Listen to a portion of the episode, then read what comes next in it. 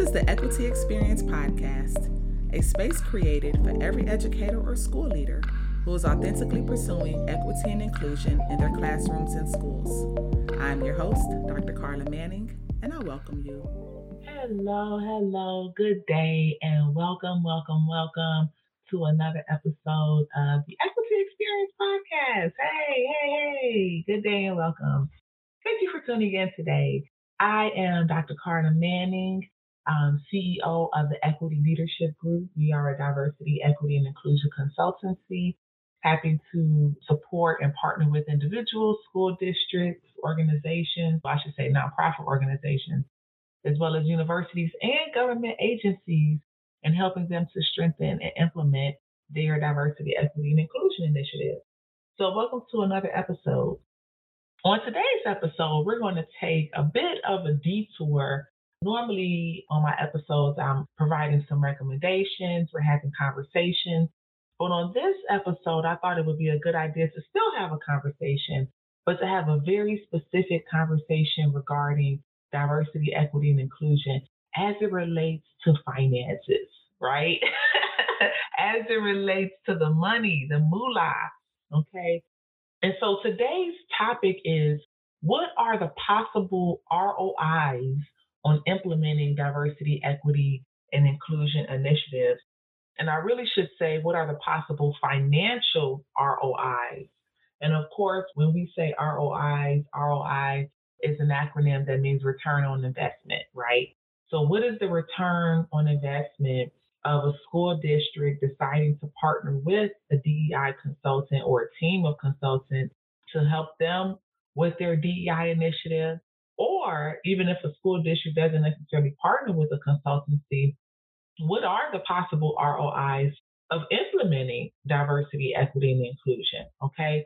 So this is a conversation that is definitely for some of the key decision makers and key stakeholders within the school district, folks who are very specifically involved in the financial and the purchasing matters and in the business matters of either working with the consultancy or sort of overseeing the budget of a school. So, this particular episode, I think, would be very insightful for individuals who work in that space within a district. So, again, what are the possible returns on investment of implementing diversity, equity, and inclusion, of partnering with a DEI consultant? So, in other words, how can diversity, equity, and inclusion financially benefit a school district? Okay, that's like the translation of that question. Okay, what are the financial incentives? What are the financial benefits of implementing diversity, equity, and inclusion? A lot of times within DEI, we talk about how DEI can sort of benefit the workplace environment, how it can benefit the classroom and learning environment. And all of those, of course, are very important conversations to have but I think having a very specific conversation around the financial benefits are also important because now we can link diversity, equity, and inclusion to actual tangible results, right? We can directly correlate DEI to very specific financial results and outcomes that are an important aspect of this conversation, right? So that's why I decided to offer my perspective on how DEI can financially benefit a school district. And I came up with this topic because actually this question was raised to me, I should say. I don't want to call the folks like naysayers, but but let me just say people who were critical of a diversity, equity, and inclusion consultant. So yeah, you know, it can possibly be thought of as a naysayer, or maybe not necessarily naysayers, but people who were skeptics, right? Like you know, you have a team of people who are like, you know, usually champions for DEI, but you have some naysayers, you have some skeptics, you got some people looking at you with the side eye, like, okay, with this consultant coming in, you know, they're proposing these prices, these costs, these fees. You know, how is this benefiting the school district? What are the financial benefits? That question was raised to me actually on more than one occasion. I thought it would be a good idea to come in and share the answers that I gave them during that time to come on this podcast and also share my responses with you because you may have the same questions. And these are very legit questions. You know, these are questions that are not out the norm. Like these are questions that actually that should be raised, right? And the fact that the, you know, maybe it was the way that the question was asked to me in that initial time period that maybe, you know, kind of threw me off a little bit. But when I thought about it, I said, no, you know, from, from a business perspective, that is actually a very important conversation to have, right? How can DEI benefit us as a district financially? Okay. So let's dive in. I have three possible ROIs, right? I have three insights in terms of how diversity, equity, and inclusion can financially benefit a school district in terms of a return on investment. Okay. So, number one, let's get into it. Number one, I would say that from a diversity perspective, right, in terms of recruiting diverse talent, recruiting diverse teachers, diverse school leaders, racially, culturally, linguistically, religion, all of that, I would say that hiring more diverse talent actually attracts more parents to enroll their child or their children within the school district. Okay. So diversity can work in both ways, right? It can come and it can go. You may have some parents that may decide that if a school district is too diverse, depending on their political views or their social views, they may not want their child to be enrolled in that district and they may pull their child out. But the opposite is also true, where if you have more diverse talent, that actually may recruit, that may encourage more parents to actually enroll their child in the district because they recognize that the district is taking a stronger position in actually implementing steps to recruit more diverse talent. Okay. And then I would also say, not even with the diverse talent, but even if the school district has more programs, more academic programs, community based programs that focus on diversity, equity, inclusion, that focus on racial equity, racial diversity, and that prioritize these concepts and these initiatives, again, that can encourage more parents to enroll their child in the district.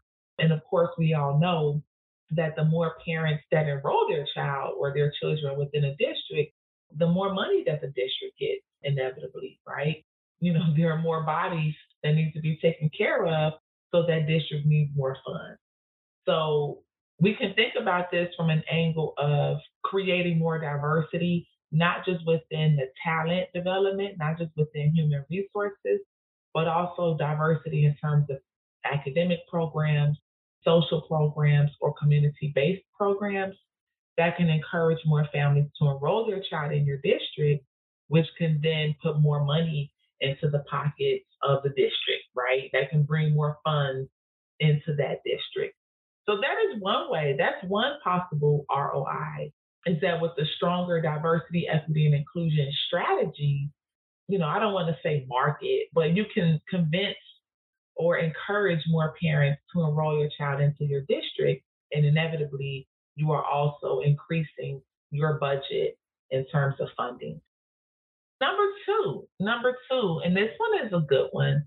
I would say that a curriculum or an educational or learning environment that is equitable, that is inclusive, that is multicultural can potentially increase student achievement rate, thereby closing achievement and opportunity gaps, thereby increasing state funding for your district.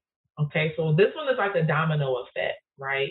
If you have a curriculum or an educational setting that is more equitable, okay, meaning that we are removing inequities, we are remedying these disparities, if that is happening, then we can also hope for, you know, it's not a guarantee, but we can hope that with those strategies in place, then our student achievement rates are increasing and going up.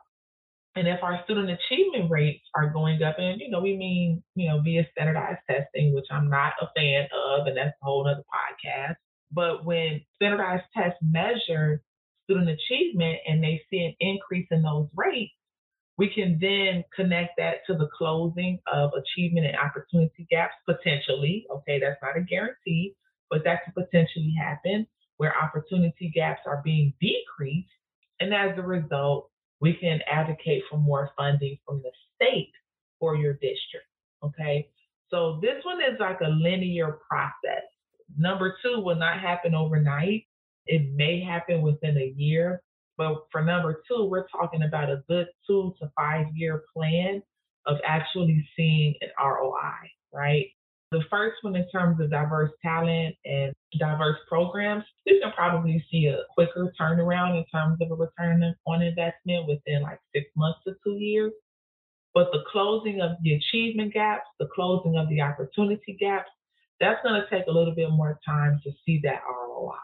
But it is a possibility. It is a possibility. But that starts with the diversity, equity, and inclusion, right? That's how that starts. It starts with a superintendent, with a principal, with the instructional leadership team, with the DEI team, with the school board, being very intentional about implementing diversity, equity, and inclusion strategies with the specific aim of closing achievement gaps and closing opportunity gaps. That needs to be the specific aim. And when we see that happen over time, again, this is a process, but over time, we can measure and we can keep track of the trends and patterns in terms of student achievement. If we're seeing an increase in student achievement rates, are we seeing a decrease in those achievement and opportunity gaps? Okay. And if we're seeing both of those happen simultaneously, can we advocate for more state funding for your district? Is that a possibility? Okay. So that is another return on investment. Okay, again, that may take some more time. That may take some more elbow work, as my mother would say when I was washing the dishes. And I'm like, Mama, you know, I don't feel like washing these dishes. She said, you better put some elbow grease on that. So with some elbow grease, okay, with some hard work, some elbow grease, with some strategy, we can hopefully see a return on investment as a result of implementing DEI at the beginning and then of course all the way throughout that whole process throughout that whole strategic plan. And then the third one, now this one is not necessarily a ROI in terms of income coming into the district. This is a possible ROI in terms of money not being spent. Okay. And what I have here, the idea that I have is that when a district implements diversity, equity, and inclusion, this could potentially prevent lawsuits and liabilities from occurring.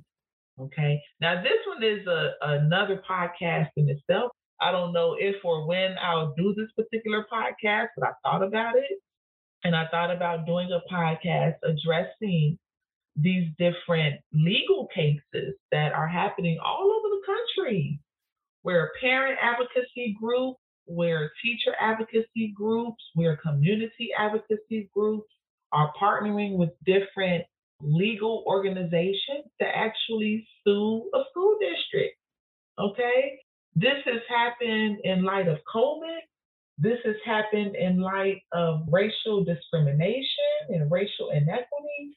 This has happened, and it has always been happening in terms of special ed, right? But when school districts are not living up to their promise, okay? When they are not living up to their promise on ensuring that every child has access to an equitable education. You have school districts that are being held liable for that because parents are not accepting it. Parents are not accepting the fact that their child, because their child may have a particular racial identity, because their child may have a particular ability or disability status, because their child may not have English as their first language, because the child may come from a low income environment and may not be able to afford technology and internet access. These are groups of children whose parents are holding school districts liable for these equity gaps in their child's education. And this is happening all over the country. Like I said, this has always been happening in within the special ed realm in terms of ability and disability, I would say since like the 1970s or 80s, but increasingly within the last few years, and particularly within the last two years because of COVID, you have parents who are not accepting this.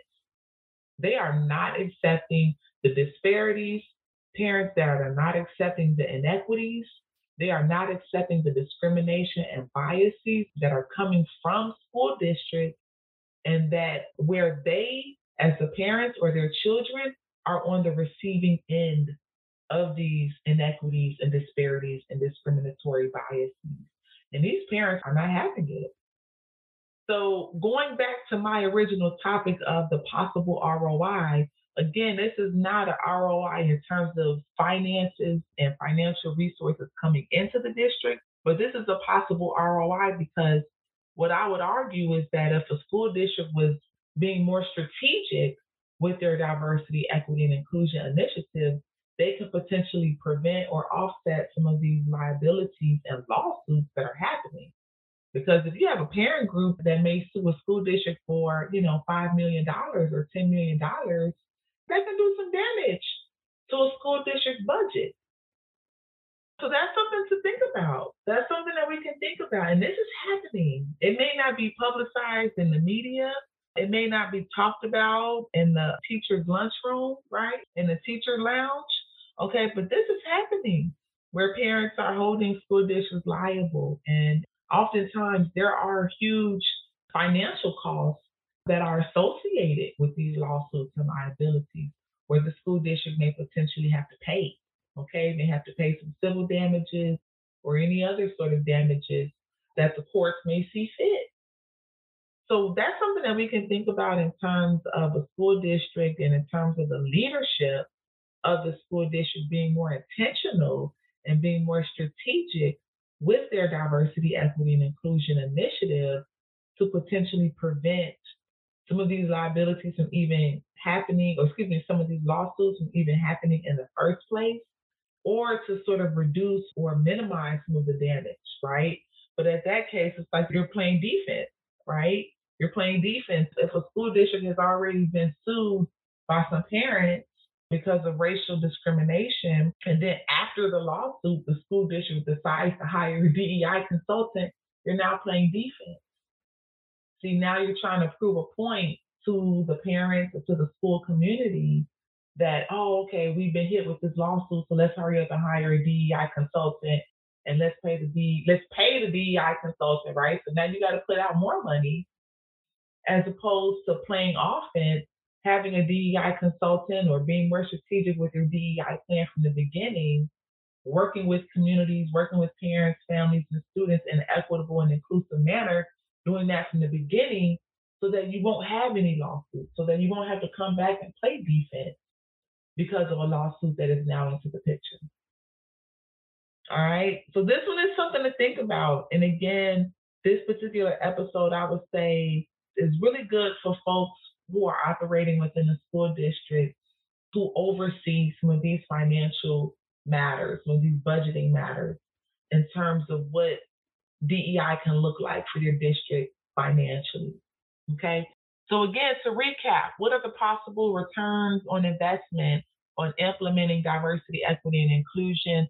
Number one, hiring more diverse talent and developing more diverse academic programs can potentially attract more parents to enroll their child in your district, therefore increasing state funding for your district. Number two, a curriculum or a learning environment that is equitable, inclusive, and multicultural can potentially increase student achievement rates, thereby closing achievement and opportunity gaps and potentially increasing state funding for your district.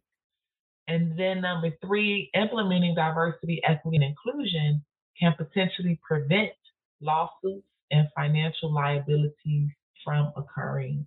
All right. Thank you for listening to another episode of the Equity Experience podcast.